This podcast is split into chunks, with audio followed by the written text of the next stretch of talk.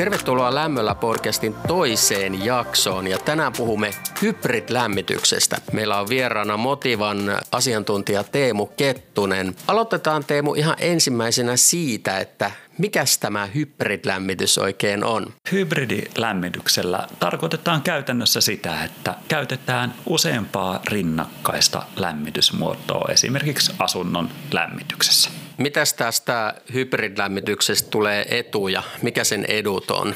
Eri lämmitysmuodot on yleensä parhaimmillaan erilaisissa sääolosuhteissa. Esimerkiksi öljykattila toimii oikein hyvin kovallakin pakkasella, vaikka pattereihin tarvittaisiin mitenkä kuumaa vettä. Ja ilmavesilämpöpumppu taas tuottaa hyvin edullista lämmitystä sitten vähän leudommilla talvikeleillä. Mm. Tämä on semmoinen yksi tyypillinen esimerkki. Kyllä, kyllä. Nyt tänäkin talvena, niin tässä alkutalvesta on tullut tällaisia esimerkkejä, missä oli leutoa, mutta sitten yllättäen tulikin aika kovat pakkaset. Ja nyt sitten taas on vähän leudompaa, eikä ole niin kovia pakkasia. Mutta tässä niin kuin sitten tavallaan pystyy just esimerkiksi semmoisen automatiikan kautta huolehtia siitä, että tämä automatiikka sitten valitsee ikään kuin sen parhaimman ja järkevimmän lämmitysmuodon.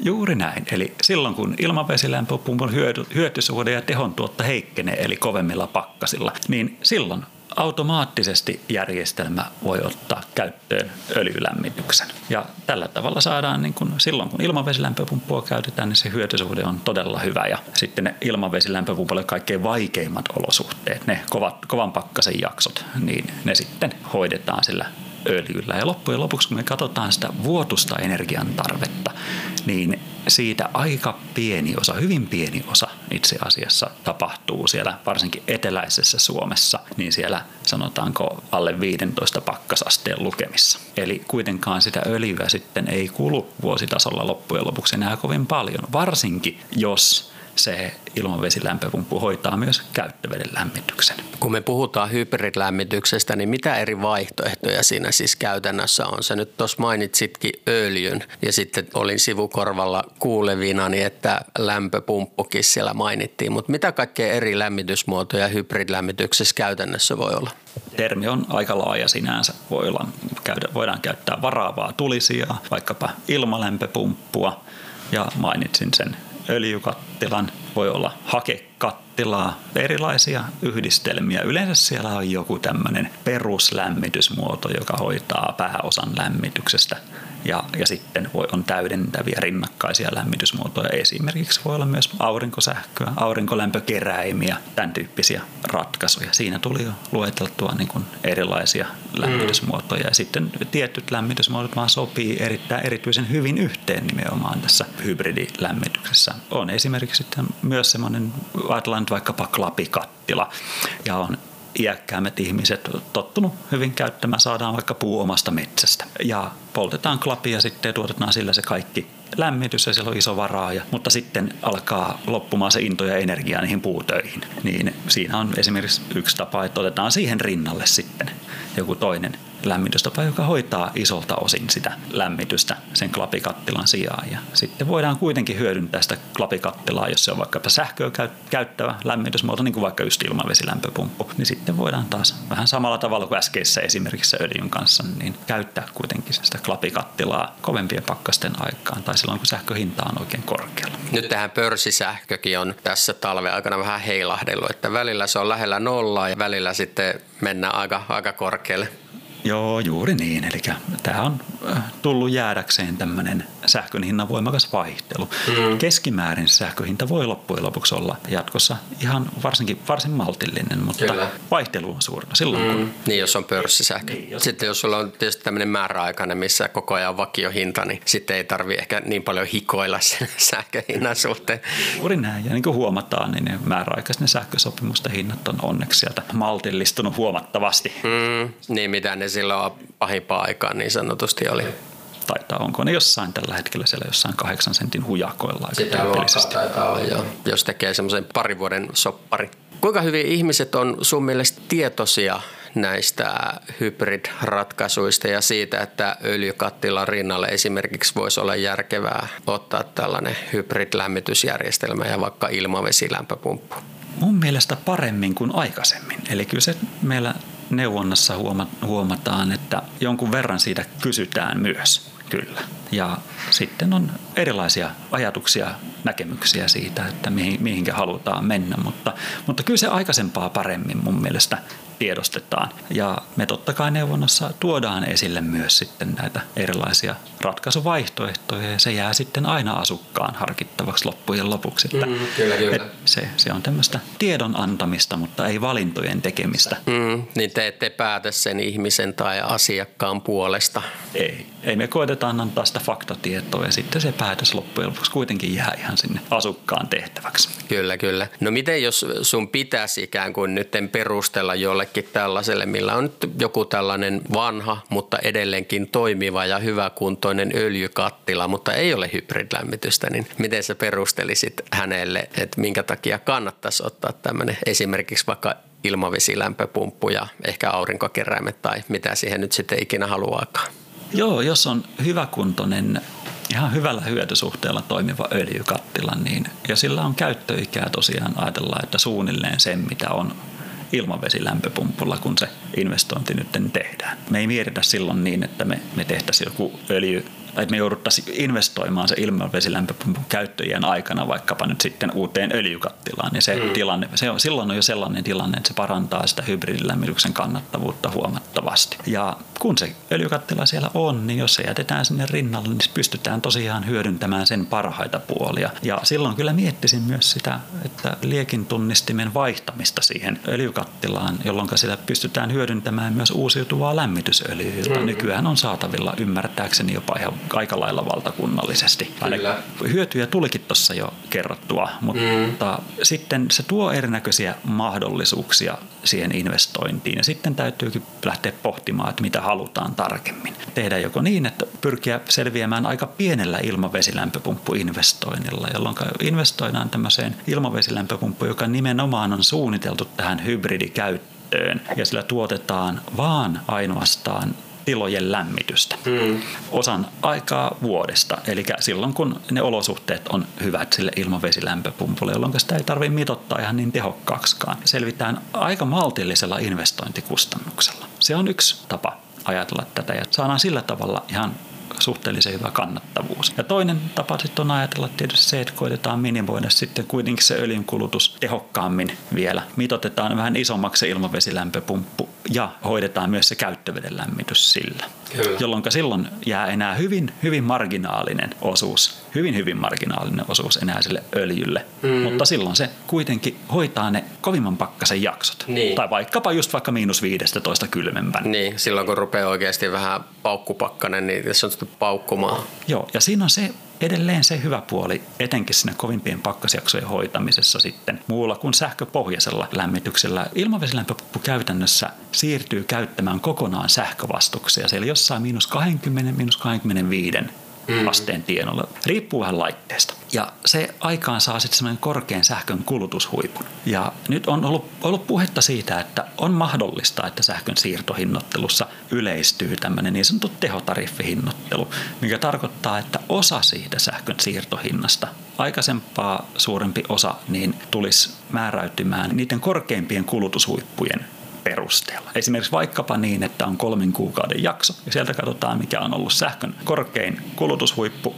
ja sitten siitä määräytyy joku tietty osa sitä sähkön siirtohinnasta. Eli tehotariffi tarkoittaa tätä. Mm. Ja silloin kun me pystytään leikkaamaan niitä korkeimpia kulutushuippuja, sähkön kulutushuippuja, niin se tehotariffin osuus pysyy silloin matalana. Mm, eli silloin sun niin kuin, siirtomaksukin on pienempi. Joo, ja lähtökohtaisesti perusajatus kuitenkin on siinä, että sillä korvataan sitä perusmaksua, sähkön siirron perusmaksun osuutta. Että ei ihan valtavasta asiasta välttämättä ole kyseessä, mutta se on semmoista tulevaisuuteen varautumista ja se palvelee tätä meidän sähköjärjestelmää, mm. kun me ei aiheuteta kovalla pakkasella niitä korkeita sähkön kulutushuippuja sinne sähköverkkoon. Kyllä, kyllä. Ja tämäkin varautuminen on siis sellainen, mitä nyt tietysti pitää ottaa huomioon, koska silloin tuossa kun mennään pikkusen taaksepäin, niin oltiin vähän huolissaan siitä, että riittääkö meille kaikille sähkö ja näin poispäin. No kyllähän se sitten riitti ja näin poispäin, mutta tämäkin on tietysti sellainen, mikä on hyvä huomioida, koska jos me kaikki niin kuin sitten tuolla vedetään täpöllä sähköä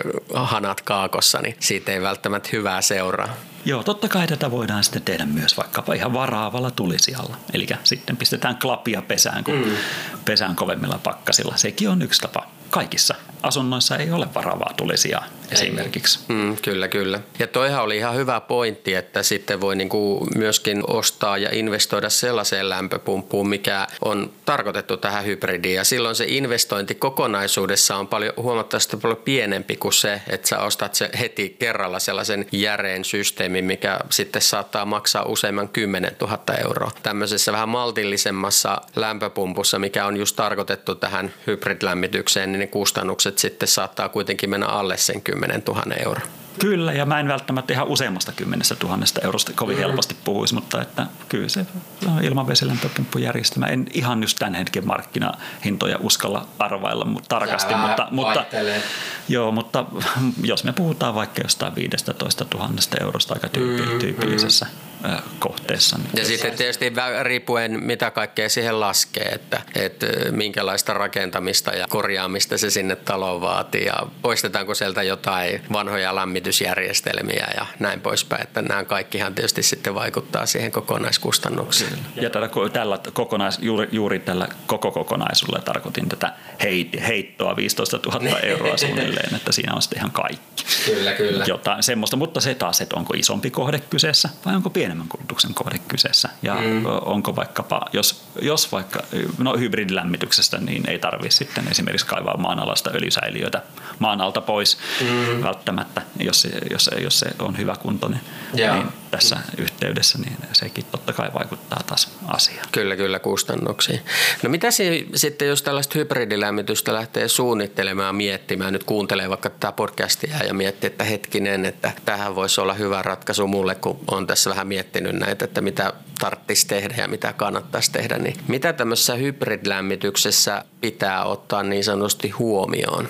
Joo, aika paljon näitä seikkoja kyllä tulikin tässä. Mm. Eli se oli se nykyisen öljykattilan kunto ja uusi arvioitu käyttöikä tulevaisuuteen, että se vastaisi sitä vaikka nyt puhutaan ilmavesilämpöpumpusta, niin sitä ilmavesilämpöpumpun käyttöikää. Siinähän on taustalla siinä se, että jos se kestää yhtä pitkään, niin ei tule sitä tilannetta eteen, että pitäisi sitten vaikka puolessa välissä ilmavesilämpöpumpun käyttöikää jo uusia sitten uusi öljykatto, jos mm. tulee sitten taas kustannuksia, vaan sitten voidaan tehdä taas uusi kokonaismietintä niin. siitä seuraavasta lämmitystavasta. Niin se me, aika vaikea ennustaa vaikkapa Kyllä. 15 vuoden päähän, Aivan. että mikä se tulevaisuus on on. Totta kai sitten vaikuttaa myös, mikä on oma sen asun, miten paljon asuntoon kannattaa investoida. Mm. Et, ollaanko ehkä muuttamassa pois jossain vaiheessa asunnosta ja mikä sen jälleenmyyntiarvo on, mm. niin nämä vaikuttaa kyllä ihan merkittävästi niin kannattavuuslaskelmiin, miten paljon kannattaa investoida. Mm. Kannattaako nimenomaan mennä siihen mahdollisimman kevyeen investointiin, mm. saada mahdollisimman nopea takaisinmaksuaika siihen vai yritetäänkö optimoida sitten pitempiaikaisia elinkaarikustannuksia. Mm.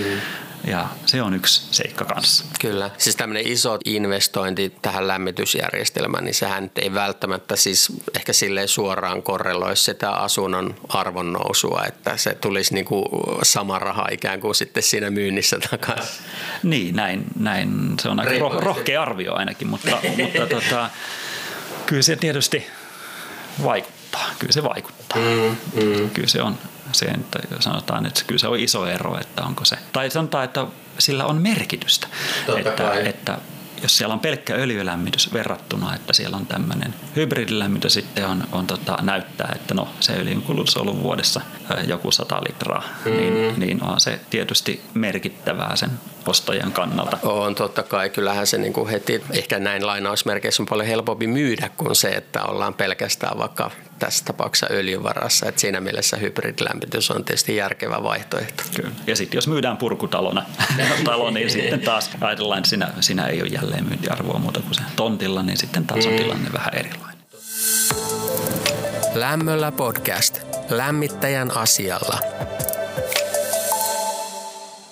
Tuossa mainitsitkin se, että mitä sitten niin kuin esimerkiksi kahden vuoden tai viiden vuoden tai kymmenen vuoden päästä, niin tämä tekniikkahan esimerkiksi kuitenkin kehittyy tosi paljon, että on tullut öljylämmitykseen kaiken näköisiä kaksoiskattiloita ja kondenssikattiloita ja muita vastaavia. Ja kyllähän tämäkin puoli niin kuin koko ajan kehittyy, samoin kuin tietysti lämpöpumput ja tämä automatiikka ja on tulossa tekoälyä ja mitä kaikkea. Me ei varmaan tiedetäkään vielä, mitä kaikkea on tulossa. Joo, ja se mitä kanssa pitäisi, tämä oli hyvä, hyvä tota, äh, lankamista ottaa kiinni, niin totta kai se, sen pystytään näihin ohjauksiin sitten, niin sitä, sitä kannattaa miettiä paljon, että, että kuinka sitä sitten käytännössä hybridilämmitystä ohjataan. Mm. Eli voisi olla ihan suositeltavaa, että automatiikka hoitaisi sitä valintaa jollain tavalla sen öljy- ja ilmavesilämpöpumpun välillä. Mm. Esimerkiksi vaikkapa sitten ulkolämpötilan perusteella. Ja sitten voidaan ottaa siihen mukaan myös vaikkapa tämmöistä pörssisähköohjausta. Niin semmoisia vissiin mun käsittääkseni on jo, missä se automatiikka pystyy siis ihan konkreettisesti laskemaan, että mikä sun kukkarolle ikään kuin milläkin hetkellä on järkevin vaihtoehto ja se osaa sitten pörssisähköstä katsoa sen, että okei, nyt ei kannata välttämättä käyttää Kyllä. Eli jossain ilmavesilämpöpumpussa on ihan vakiona tämmöistä pörssisähköominaisuutta. Mm. Eli ne osaa painottaa sitä lämmitystä edullisempien sähkön pörssihintojen perusteella. Silloin kun on edullisempaa ja sitten on muutama tunti kallista, niin se ilmavesilämpöpumppu voikin osata lämmittää vähän enemmän ennen sitä kallista hintaa. Ja sitten selvitään sen kalliin hinnan pari tuntia yli ja tavallaan vähän ylilämmitetään just ennen sitä. Ja sitten lämmitetään vähemmän mm. sitten taas sen aikana. Ja siihen automatiikalle voidaan antaa sitten määreitä, että miten paljon se saa vaikuttaa niihin sisäolosuhteisiin. Jos sen kanssa annetaan vaikuttaa enemmän, se antaa pikkusen jopa sisälämpötilan sitten laskeekin siinä mm-hmm. kalliin sähkön hinnan aikana. Ja sitten määrä voidaan määritellä näitä hintaportaita siihen, että mitenkä, mitenkä se automatiikka sitä lämmitystä hoitaa sen hinnan suhteen. Mä kävin itse asiassa Salossa tutustumassa erääseen tällaiseen hybridkohteeseen. Siellä on nyt reilu vuoden päivät käytetty tätä hybridjärjestelmää ja mä ajattelin, että me voitaisiin Teemu kuunnella tämä ja sitten keskustella sen jälkeen, että mitä sä oot tästä kohteesta mieltä. Tehdään näin. Hannu Vuoristo ollaan täällä Salossa sun kotona. Te asutte sun vaimon Pirkon kanssa tämmöisessä rintamamiestalossa, joka oli, oliko se 45 rakennettu? Itse asiassa tämä ei ole rintamamiestalo, tämä on suunniteltu jo ennen sotia, mutta valmistunut 45, mutta tämä on vähän sen tyyppinen, mutta isompi ja huonejärjestys on vähän erilainen. Pohjapinta-alaa tässä on 104 alakerrassa ja, ja yläkerrassa 74. Sitten on tämmöinen maa-alainen kellariosasto, joka on noin 65 neliöä ja loppu rossipohjaa. Alkuperäinen lämmitysjärjestelmä on tähän taloon tehty silloin 45 keskuslämmityksellä, jonka vesi lämmitettiin keittiön kaksoispesä hellassa. Me ollaankin nyt tässä keittiössä ja tuossa mun selän takana on tämä uuni, mikä nyt on edelleenkin silloin tällöin käytössä. Eli siellä Pirkko sitten tekee eväitä ja ruokaa valmistaa ja sitten välillä lämmitetäänkin. Päivittäin poltetaan talvella tai kylmällä aikaa kopallinen puita muun lämmön lähteen lisäksi. Eli tähän talon on seuraavaksi sitten hankittu öljypannu, joka sitten on noin 2000 vaihdettu uuteen jämää S-kattila ja siellä on Oilonin poltin. Käytiinkin tuolla kurkkaamassa kellarissa sitä ja sehän näytti ihan siistiltä ja toimivalta peliltä, eli silloin vielä paljon käyttöikää jäljellä niin sanotusti. Sille on arvioitu eliniäksi vielä 20 vuotta vähintään, ellei mitään muuta dramaattista tapahdu, niin, mutta se on niin hyvä kuntoinen, että teoriassa tämä 20 vuotta mm. voisi olla. Ja sen kulutus on ollut ennen tätä lämpöpumppuaikaa niin noin 2000 litraa öljyä tämän talon lämmitykseen. Niin tässä taustalla voidaan tietysti sen verran kertoa, että kun sä sanoit, että lämpöpumppu, eli tähän on tullut öljylämmityksen rinnalle tällainen lämpöpumppu, eli puhutaan tämmöistä hybridilämmityksestä, jolloin sitten te voitte käyttää tätä öljylämmitystä silloin, kun niin sanotusti pakkanen rupeaa paukkumaan ja muuna aikana sitten lämpöpumppu pöhisee tuolla ulkona. Joo, jos mä selitän vielä tätä taloa sen Joo. verran, että tämä on aikansa lautaseinäinen talo, jossa on 12 senttimetrin purueriste – ja sisätilojen puolella on 12 millin haltiksi sisäseinillä. Talossa ei ole muuta tulisijoita kuin tämä keittiön puuhella, jota edelleen käytetään. Ikkunaremontti alakertaan on tehty kymmenkunta vuotta sitten.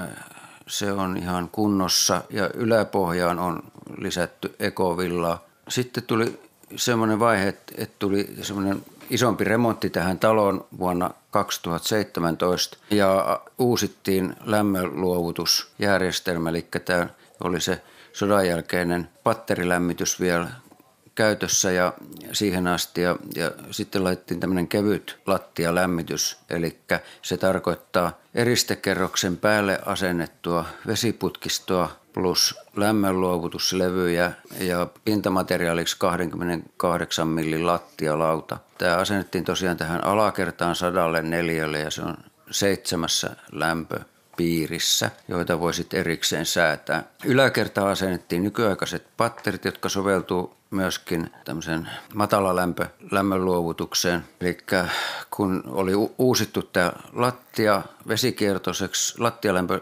vesikiertoiseksi ja patterit uusittu, niin, niin se mahdollisti tämmöisen matalalämpö lämmönlähteen tulevan asennuksen. Ja tähän asti siis näilläkin uusituilla lämmönluovutuslaitteilla niin, niin tuo öljyn kulutus oli se noin 2000 litraa vuodessa. Sitten alkoi öljyn hinta nousta, kun se oli ollut siinä euron pinnassa, niin alkoi pikkuhiljaa olla merkkejä, että öljyhinta nousee ja viimeinen öljy sitten jossain vaiheessa ostettiin euro 30 sentille. Silloin oli jo vähän merkitys siihen vuosikulutukseen. Joo, ja, ja niin, niin alkoi miettiminen, että mitä, miten tätä asiaa voitaisiin korjata, että, että saataisiin nyt pudotettuun se rahamäärä sinne noin 2000 euroa vuodessa, joka oli ollut se aikaisempi. Hmm. Mitä teillä oli mennyt tähän Joo. Paikallinen viisas putkimies ehdotti meille, että hankitaan tämmöinen lämpöpumppu ja yhdistetään se öljypannun, joka tarkoittaa sitten hybridilämmitystä. Mm. Lämpöpumppu plus öljypoltin. Ja sähkötöinen ja asennuksinen tuli tälle laitteelle hintaa 5700 euroa. Öljypannua en olisi missään nimessä halunnut poistaa sen käyttöhelppouden ja varmuuden vuoksi ja 4000 euron avustus jäi tietenkin saamatta. Mm. Mut hinta... Ilmeisesti ei harmita hirveästi, öö, vaikka et niin, tukea saanutkaan. Se tekee yhteensä 5704 tonnia, niin on pyörästi 10 000 euron kulua. Ja verrattuna sitten vesi-ilmalämpöpumpun asentamiseen, ostamiseen ja asentamiseen ja, ja öljylaitteiden hävitykseen, niin olisi kulunut semmoinen vajaa parikymmentä tuhatta euroa. Että siinä, siinä sitten semmoinen pyöreästi 8 000 10 000 euroa säästettiin selvää rahaa. Mm sillä, että uskotaan, että tuo öljypannu tuolla kellarissa vielä kestää kymmensiä vuosia. Ja sitten on tota, tämä varmuus. Lämpöpumpulla on rajansa lämmön tuottamisessa ja kuumaveden tuottamiseen vesiilma lämpöpumpassa pitää käyttää suora sähkö. Meidän tapauksessa sen lisälämmön hoitaa öljypoltin. Mm. Suihkuun mennessä voidaan napsauttaa ensin öljypoltin päälle puoleksi tunniksi ja se nostaa sitten vettä yleensä mm. säädetyn verran, mutta 60 asteeseen. Ja, ja tota, öljypanni toimii myös niin kuin lämmitysjärjestelmän jakolaitteena ja lämpöpumppu lämmittää öljypannun veden. Sulla olikin tuossa kellarin portaiden päässä semmoinen nappi, millä sä pystyt nopeasti laittamaan se öljykattilan päälle sitten aina kun suunnitellaan saunareissua tai suihkussa käynti. ei tarvitse kävellä pannuhuoneeseen asti. Tästä tuli 19. päivä, eli tänään 19. päivä 10. niin tuli tasan vuosi ollaan tässä vuosipäivä kahvilla parhaillaan. No niin, niin, niin, niin tämän lämpöpumpun asentamisesta – se on siis ollut, ollut tasan vuoden käytössä ja, ja siitä on nyt tarkka tieto sen kulutuksesta, koska mä annoin asentaa sinne energiamittarin tämän, pelkästään tälle lämpöpumppulaitteelle. Se on ollut melkein koko talven käytössä, eli se on viime talven ja kesän niin, niin tota, hoitanut tämän talon ja veden lämmityksen paitsi justin suihkuskäydessä ja sitten niin muutamina pakkaskausina talvella, niin talo alkoi tuntuu viileältä ja, ja sitten napsautettiin öljypoltin päälle ja lämmitettiin taas talo siihen kuntoon, että oli mukava olla. Niin tämä viime talven ja viime vuoden aikainen öljyn kulutus oli vain 60 litraa. Mm. Eli säh... on siellä säiliötänä öljyä, mutta sitä ei hirveästi kulu tällä no, hetkellä. siellä on tuhannen litraa vielä öljyä ja se tai tämä, sanoa, että se riittää noin 15 niin, vuodeksi. Tämän mukaan se voisi riittää vielä 15 vuodeksi, jos, jos ei ole kovia talvia. Ja sähköä kului tähän lämpöpumpussa niin 9424 kilowattia tämän vuoden aikana. Ja meillä nyt sattumalta on aika edullinen sähkösopimus ja on, se, on vielä toista vuotta voimassakin, niin on veroineen ja siirtoineen 17 senttiä kilowattitunnilta. Mm-hmm. Ja öljyn päivän hinta on euro 60 senttiä litralta. Ja näillä hinnoilla rahaa on lämmitykseen kulunut pari euroa vaille 1700 euroa. Eli kun tavoite oli päästä 2000 euroon takaisin lämmityksessä, niin, niin tavoite alittuu nyt 300 eurolla. Mitä sä meinaat sillä 300 eurolla tehdä? Odotan, että sähkön hinta nousee seuraavassa sopimuksessa. niin. Siitä täytyy jemmata säästöön. sukan varten. Joo, sukan varten. Jos verrataan sitten tilannetta siihen, että, että tämän vuoden aikana olisi poltettu pelkästään öljypoltinta 2000 litraa, niin se maksaisi nyt sitten tämän päivän hinnalla 3200 euroa. Että semmoinen laskennallinen säästö tässä on ollut sitten 1500 euroa mm-hmm. siihen verrattuna. että tässä on niinku odotettavissa – että tämä investointi maksaa itsensä takaisin kohtuullisessa niin, kyllä, ajassa. Kyllä. Se, se, niin, jos sä otat huomioon nämä niin, säästöt, joo, että jos oltaisiin laitettu vaikka maalämpöjutut ja, ja kaikki ne porakaivoinen ja muinen mm. parinkymmenen tuhannen euron, niin, niin meidän, meidän laskennallinen elinikä ei olisi ehkä riittänyt siihen, niin takaisinmaksuun. takaisinmaksuun, mutta nyt, me, nyt meillä on vielä sit niinku näkymä siihen. Mm, niin Tämä tulee tässä maksa... vielä maksamaan sen Joo tässä eläkevuosien aikana. Pois. Joo. Sitten tästä ekologisuudesta, niin, niin tota, kyllä tämä nyt mun mielestäni ainakin tällä öljyn kulutuksella ja var, varsinkin jos siihen joskus ostetaan vielä sit lisäksi tota bioöljyä, niin, niin, mm. tota noin, niin voidaan puhua sitten, että tämä on kyllä erittäin ekologinen. Siinä vaiheessahan se on ainakin ekologista, jos käyttää uusiutuvaa lämmitysöljyä, koska sillähän päästöt on käytännössä pyöreä nolla. Aivan. Toivottavasti tuo sähköyhtiöt pystyy sitten kanssa järjestämään energiaa niin, ettei sitten tule päästöjä. Tuossa mainitsitkin huoltovarmuuden ja sä oot tietysti tämän hyvin ottanut huomioon. Sulla on tuolla tuollainen kasvihuone, minne sä hommasit aggregaatin. Eli kävi miten kävi, vaikka tänne sun talon ei tuli sähköä ollenkaan, niin silti täällä sähköt toimii aggregaatin kautta ja talokin pysyy lämpimänä. Näin on ja se investointi ei kyllä ollut ihan halpa. Se on 5,5 kilowatin tehonen ja, ja tota, sillä pystytään koko talon sähköhuolto hoitamaan. Mutta joku siihen nyt ehkä tuolla naapurimaassa niin, niin antoi vinkkiä, että, mm, että kannattaa varautua. Niin, kannattaa varautua kuitenkin. Että ei se ole kauhean kiva, kun mikään ei toimi, ei öljy poltinkaan toimi, jolle, jolle ei tule sähköä, niin mm. saadaan pidetty tupa lämpimänä ja mm. sulana. Ja tämä huoltovarmuusjuttuhan nyt tietysti on muutenkin tässä viime aikoina noussut tapetille Ukrainan sodan takia – sen takia, kun sattumalta tuolla merellä kaasuputki yhtäkkiä sinne tuli vuoto. Ja jos ajatellaan, että kaikki suomalaiset kodit yhtäkkiä lämpeis sähköllä, niin se ei ehkä ole välttämättä huoltovarmuuden kannalta hirmu järkevä vaihtoehto. Näin on. Tämä 1700 euron energialasku, niin se ei ole ihan koko asia. Meillä poltetaan tuossa Hellanpesässä niin suurin piirtein kahdeksan heittomottia klapeja talven aikana. että se tuo tänne kyllä sit kans osan Lämpö. tästä lämpöenergiasta ja, ja on varmaan ihan rahanarvoinen asia. Mutta tota, siinä sitten isän ruumiin kunto paranee, kun käy risumettässä ja, mm. ja tota, tupa, saa sen, tupa saa sen mukavan lämpöpulssin tänne aina kun pistetään hella, hella palaamaan. Mutta ihan semmoinen jokapäiväinen käyttö siinä on. Että meitä asuu kaksi ihmistä tässä talossa ja kuuman veden käyttökin on meillä aika vähäistä loppujen lopuksi. Me käydään tuolla ulkosaunassa peseytymässä mm. kerran kaksi viikossa. Ja, eli sitä öljypoltintakaan ei sitten suihkuvesien takia juurikaan mm. montaa kertaa vuodessa. Kyllä. Lämmitetään. Tämän ton tapauksena tämmöinen pohja, pohjatiedot kannattaa aina niin kuin näihin tämmöisiin, kun ruvetaan esittelemään jotain raha-asioita, menoja – energiamenoja ja muita, niin täytyy tietää ne pohjatiedot, mm. että minkälainen asunto on ja, kyllä, kyllä. ja ketkä sitä käyttää ja miten käyttää. Mm. Näitähän ei voi sille ihan suoraan kaikkia vetää sille samalle viivalle, eli tällaiset lämmitysjärjestelmien vertailut ja muut vastaavat, niin nehän on aina vähän tapaus- ja talokohtaisia ja just niin kuin tietysti mainitsikin siitä, että millaisia ihmisiä siellä asuu, mm. onko siellä vanhuksia, aikuisia, lapsia vai mitä siellä on ja kuinka monta henkilöä ja näin poispäin ja miten se talo on järjestetty ja näin poispäin. Kaikki vaikuttaa.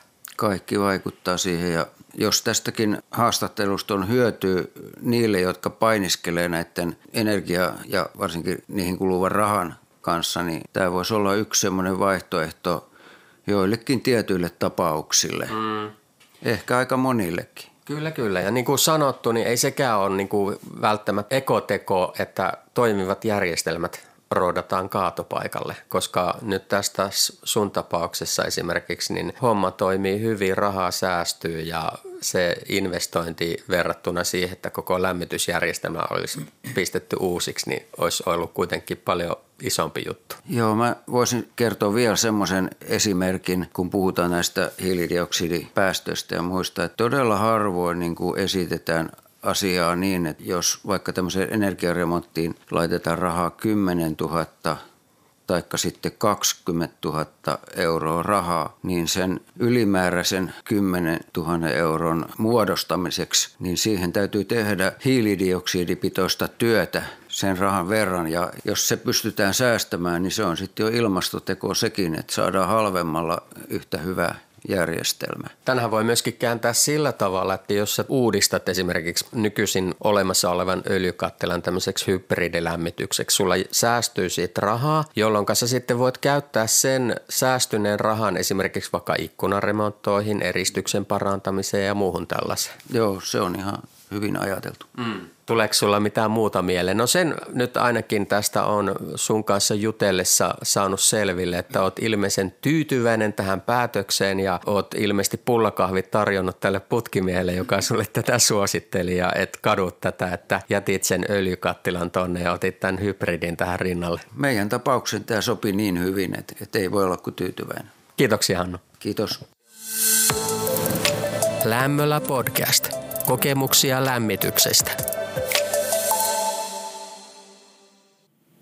Siinä oli Hannu Vuoristo Salosta. Mitäs oot mieltä tästä Hannun tapauksesta? Hannu on hyvin tämmöinen pedantti mies ja oli pitänyt erittäin tarkkaa kirjaa tästä sähkön kulutuksesta ja öljyn kulutuksesta ja tehnyt tarkat laskelmat. Mun mielestä aivan, aivan huikea niin tapaus, ihan erinomainen. Tässä oli tehty monta asiaa, mitä mä en itse muistanut tuossa mainita, kun kysyttiin, että mitä pitää huomioida mm. siinä, kun hybridilämmityksestä harkitaan ja, tai yleensä jos lämmitystapaa ollaan muuttamassa, niin silloin on hyvä hetki myös ottaa löysät pois sieltä talon energiankulutuksesta. Eli tiivistetään ikkunat, katsotaan missä kunnossa ne patteriventtiilit, onko termostaatit kunnossa, minkälainen yläpohjan eristystaso on ja niin päin pois. Et kannattaa tehdä silloin ne taloudelliset energiatehokkuustoimenpiteet samalla, niin mm. silloin ensinnäkin me madalletaan sitä lämmitysverkostossa kiertyvää veden lämpötilaa. Kun on energiatehokkaampi talo, niin selvitään matalammalla lämpötilalla pattereissa. Se parantaa ilmavesilämpöpumpun hyötysuhdetta sitten. Kyllä. Ja, ja toisaalta, kun se lämmitysverkosto on kunnossa, sen osat on kunnossa, niin se aikaan saa sitä samaa ilmiötä. Tässä oli huolehdittu monesta asiasta ja tässä oli jopa tehty niin, että siirretty, varmaankin oli ollut vanha batteriverkosto ja sitten oli siirretty Uuteen. vesikiertoseen jopa lattialämmitykseen, joka nimenomaan on hyvin matalalämpöinen ja vielä radiaattoreihin sitten oletettavasti yläkertaan ja sehän on niin kuin sen jälkeen aika ihanteellinen kohde mm. nimenomaan sitten lämpöpumppulämmitykselle. Kyllä. Että tässä oli oli hienosti huolehdittu näistä asioista. Yeah. Ja sitten oli menty tällä nimenomaan tällä edullinen investointiperiaatteella, että tehdään sitten manuaalisesti sitä vaihtoa, niin kuin tuossa oli, oli tota esitetty, että vähän jo puoli tuntia ennen suihkussa käyntiä laitetaan. Mutta on aika hyvin kyllä optimoitu sillä tavalla, että ihan, ihan manuaalisella periaatteella tätä, mm. tätä tota, hyvää hyötysuhdetta sille ilmavesilämpöpumpulle ja minimoitu sitä ylimääräistä öljyn käyttöä. Aivan. Ja olihan se hurja 60 litraa, joskin pitää tietenkin ottaa huomioon, että, että, että peseydyttiin myös sitten siellä ulkosaunassa. Niin siellä ulkosaunassa, joo, sitä lämmintä vettä ei tietysti kulunut sille. Ja sitten tietysti, kun siinä oli kaksi ihmistä vaan kysymyksessä, mitkä Kyllä. Ja sitten se kahdeksan heittomottia klapia on aika iso määrä mm, myös, mikä mm. poltettiin sitten. Joo. Sekin varmaan tulee ehkä siitä, että kun oli tällaisesta vähän vanhemmista ihmistä kysymys ja tykkää leiviuunissa tehdä ruokaa ja näin poispäin. Ja sitten siinä samalla tietysti se talokin lämpää ja näin poispäin, niin se on varmaan osittain tämmöinen tottumuskysymys, mitä he haluaa niin kuin sitten ylläpitää. Varmaan näin, ja sitä paljon ruokaakin laitetaan myöskin sillä puuhellolla, mm. niin samalla siinä saadaan niin kuin monta asiaa sitten kyllä, kyllä. samalla kertaa. Siinä säästyy myöskin niin, sähköä, kun ei tarvitse käyttää sähköhellaa. Juuri näin, ja ihan hyötyliikunnasta lähtien. No, aivan, aivan. Mutta eikö ollut aika huikea kaveri tämä Hannu siis siinä mielessä, että hyvin tarkkaan oli miettinyt tämä ja pitänyt erittäin tarkkaa kirjanpitoa just näistä kulutuksista ja kustannuksista ja kaikista muista vastaavista. Että itse aina ainakin olin hyvin hämmästynyt siitä, kun hänet tapasi ja hän esitteli mulle näitä kansioita ja muita, missä oli niin kuin erittäin tarkasti tehty tämä kirjanpito. Joo, kyllä tämä on ihan niin poikkeuksellista kyllä. Ja hän oli erittäin hyvin perillä perillä myös, tai on, on erittäin hyvin perillä näistä kaikista asioista, niin kuin tässä puhuttiin jo, että oli energiatehokkuusasioista ja selvästikin mm-hmm. myös, ja myös siitä järjestelmän toiminnasta ja tästä yhteistoiminnasta sitten, että milloin kannattaa, kuinka kannattaa ilmavesilämpöpua hyödyntää. Ja olit varmasti ollut vaikuttamassa ohjaustapoihin myös, että on manuaalinen riittää. Kyllä, kyllä. Varmaan siihen saisi sitä automatiikkaakin rinnalle ja näin poispäin, mutta varmaan tässä heidän tapauksessa tämä toimii ihan hyvin näinkin. Niin mä uskon, ja kuulosti siltä, että se oli nimenomaan harkittu valinta. Mm-hmm. Mä uskon, että useimmille se automatiikka on niin kuin hyvin fiksu valinta, mutta se on aina monta asiaa, moni asia on tapauskohtaista, niin kuin tässä, tässä tuotiin monessa kohtaa esille. Niin, niin. siinä oli niin kuin Hannun kanssa sitten siinä kahvipöydässäkin puhuttiin myöskin tämän haastattelun ulkopuolella, että kaikki talot on vähän omanlaisia ja asukkaat siellä on omanlaisia ja näin poispäin, että niitä ei silleen voi niin kuin ihan täysin toisiinsa kaikkia kohteita verrata. Ei tosiaan, että kyllä siinä neuvonnan yhteydessä niin täytyy aina lähteä liikkeelle siitä kohdekohtaisuudesta ja taustottaa hyvin ne taustatiedot, että minkälainen kohde on, minkälaiset asukkaat, minkälaisia tulevaisuuden ajatuksia ja mitä, mitä tavoitellaan, että ymmärretään se kokonaisuus. Esimerkiksi vaikkapa jos yläkerran tilat pidetään isohkossa talossa puolilämpimänä, kaksi henkilöä ja ollaan ehkä jossain vaiheessa muuttamassa pois lähivuosina, niin silloin täytyy huomioida, että entä jos se seuraava, seuraavia asukkaita onkin sitten kuushenkinen perhe, joka asustaa mm. myös siellä yläkerrassa, että on semmoinen tyypillinen asia, mikä sitten täytyy myös huomio, ottaa huomioon. Että tämmöinen pitkän aikavälin kunnossapitosuunnitelma, mä kannustaisin kaikkia omakotiasukkaitakin laatimaan tämmöisen pitkän aikavälin kunnossapitosuunnitelman siihen taloon, joka sisältää sitten myös nämä energiatehokkuuden parantamiseen ja lämmitystapoihin liittyvät asiat. Monesti energiatehokkuuttakin on joitain asioita on taloudellisen tehdä esimerkiksi tietyn remontin yhteydessä, niin me helpompi on suunnitella pitemmälle tulevaisuuteen, nähdä se, kun näkee, nähdään se kokonaisuus kerralla tämmöisestä suunnitelmasta. Nähdään niin sanotusti metsäpuilta eikä katsota vaan tälle tätä päivää, vaan Hyvä. ehkä vähän pidemmälle. Hannuha oli myöskin miettinyt hyvin tarkkaan sitten sen, että mitä sitten, jos sähköt katkee ja muuta vastaavaa. Eli puhuttiin huoltovarmuudesta. Tästähän me puhuttiin myöskin tämän haastattelun ulkopuolella hyvin paljon. Ja hän oli tosiaan tällaisen aggregaatin hommannut sinne kasvihuoneeseen. Ja jos kävisi sillä tavalla, että esimerkiksi Salosta nyt vähäksi aikaa sähköt katkeesta ja muuta vastaavaa, niin Hannu pärjäisi siellä aika pitkän aikaakin omavaraisesti. Kyllä näin. Ja siellä tota, öljykattilassakin taisi sitä öljyä vielä aika lailla, aika lailla olla. olla tota. Ja aggregaatti pystyy tosiaan sitten huolehtimaan pitkän, pitkäaikaisesti tässä tapauksessa kyllä myös siitä, myös siitä kokonaisuudesta sitten, että se, se toimii. Tämä on kyllä sanotaan, että harvinaista näin ihan tavallisen omakotiasukkaan mm.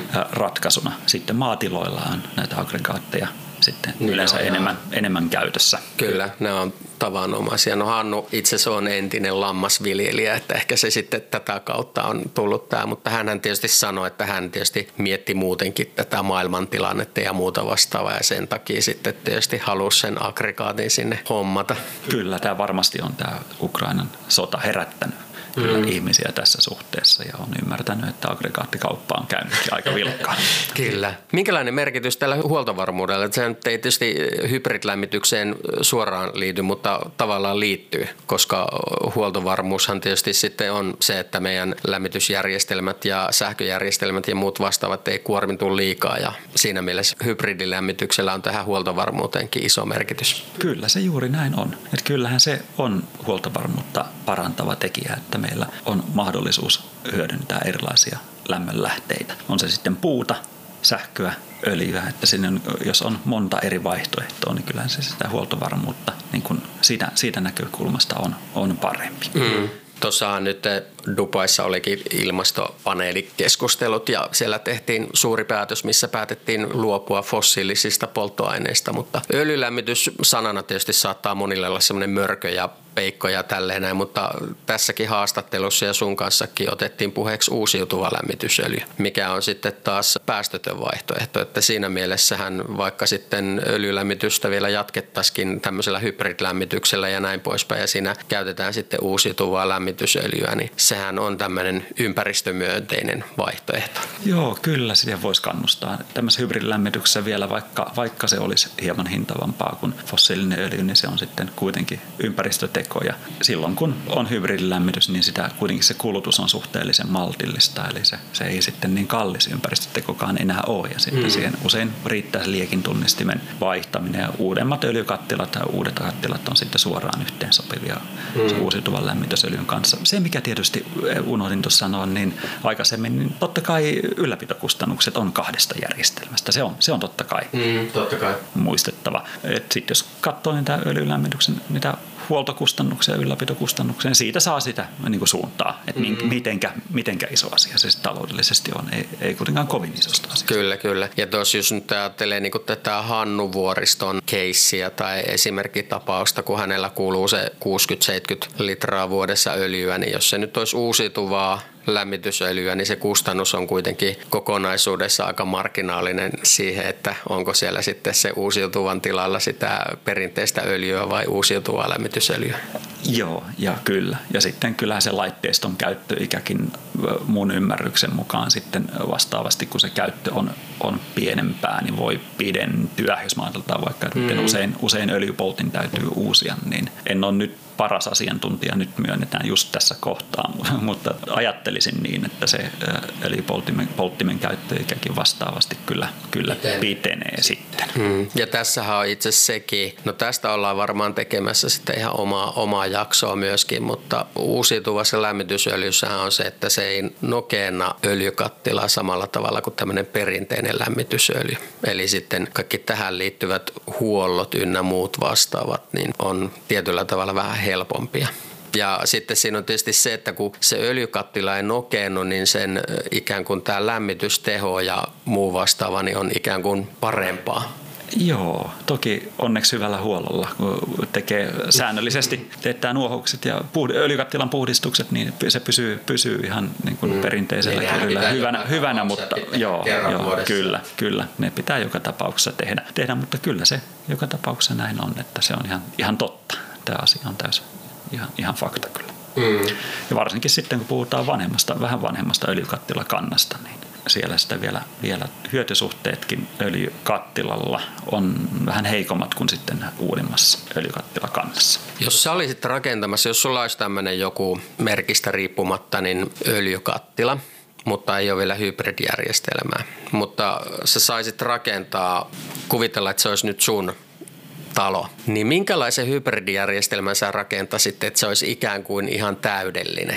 Nyt on niin vaikea sanoa, pitäisi määritellä talo niin tarkasti, mutta jotain, jotain, mutta sano, sanotaan näin, että jotain yleis, yleisajatuksia siihen, että jos ajatellaan nimenomaan tämmöisen, siellä on öljykattila ja sitten siihen yhdistetään lämmitysmuotoja, niin kyllä mä silloin siihen sen ilmavesilämpöpumpun rinnalle ottaisin. Sitten riippuen vähän sitä talosta sen katosta, niin pohtisin aurinkosähköjärjestelmää, jos saisin sinne riittävän suuren aurinkosähköjärjestelmän ilman, että sen oma käyttöosuus heikkenee liian paljon. Eli sanotaan, että jos 5 kilowattia aurinkosähköä saisi sinne katolle niin, että saisi kuitenkin se oma käyttöasteen pidettyä kohtuullisen hyvänä, niin siihen ehkä tarvitaan vähän jotain ohjausta myös sen pohjalta, niin se, siinä olisi semmoinen aika hyvä kombo. Ja sitten ehkä sitä pörssisähköohjausta nimenomaan sitten hyödyntäisin myös siinä ilmavesilämpöpumpun käytössä, että siihen, siihen ohjattavuuteen panostasin ja totta kai siihen, että se varmasti se lämmönjakoverkosto sitten saadaan toimimaan mahdollisimman matala lämpöisellä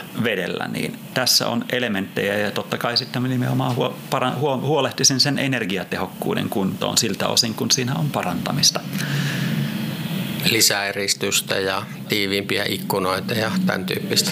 Jos on hyväkuntoiset ikkunat, niin varmasti huolehtisin nimenomaan sitä tiiveydestä. Huolehtisin, että se ilmanvaihto toimii hyvin. Jos ei olisi korvaus ilman venttiileitä, niin asentaisin, jos olisi painovoimainen ilman, painovoimaisen ilmanvaihdon talo, öljylämmitys, öljykattilat usein on vähän, vähän vanhemmassa talokannassa, eli on jonkun verran painovoimasta ilmanvaihtoa, niin jos oletetaan tämmöinen tapaus, niin koittaisin huolehtia, että se painovoimainen ilmanvaihto saadaan toimimaan toimimaan mahdollisimman hyvin. Ja toki sitten just nimenomaan hoitasin nämä taloudelliset energiatehokkuustoimet toimet pois alta. Ja sitten jos tulisi julkisen verhoilun uusimista, jos oletetaan, että olisi lautaverhoiltu rakenne, niin katsoisin sitten kyllä siinä yhteydessä ehdottomasti sitä, myös sitä seinien hmm. ulkoseinien eri, lisäeristämistä ja ilmatiiveyden parantamista.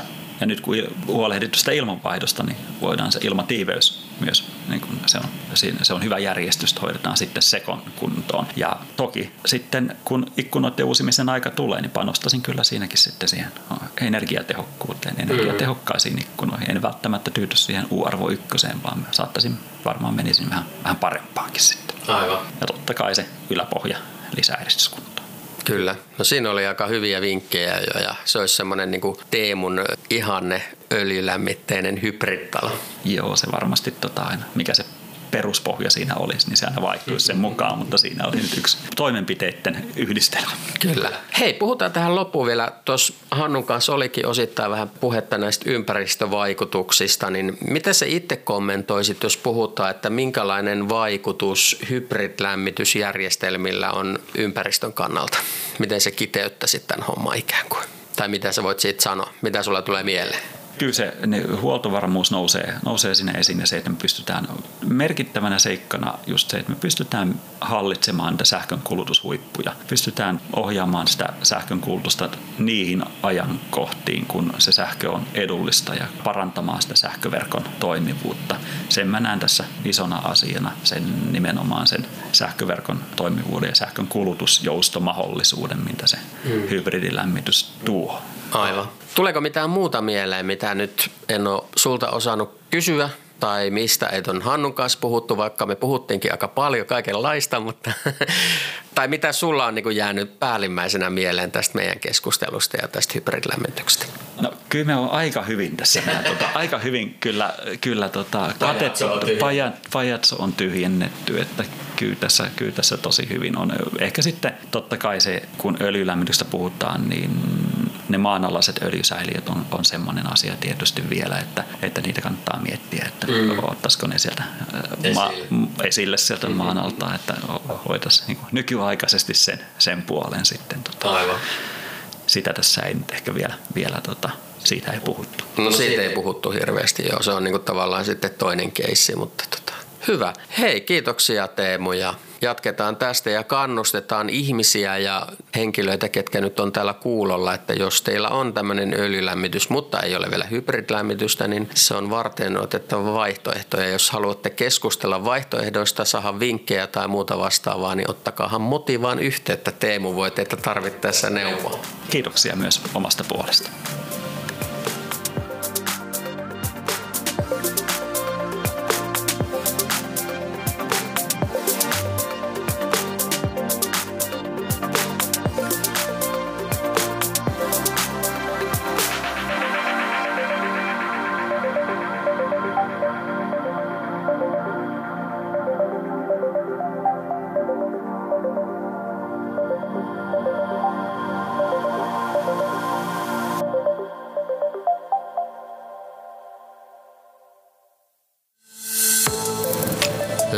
Lämmöllä podcast.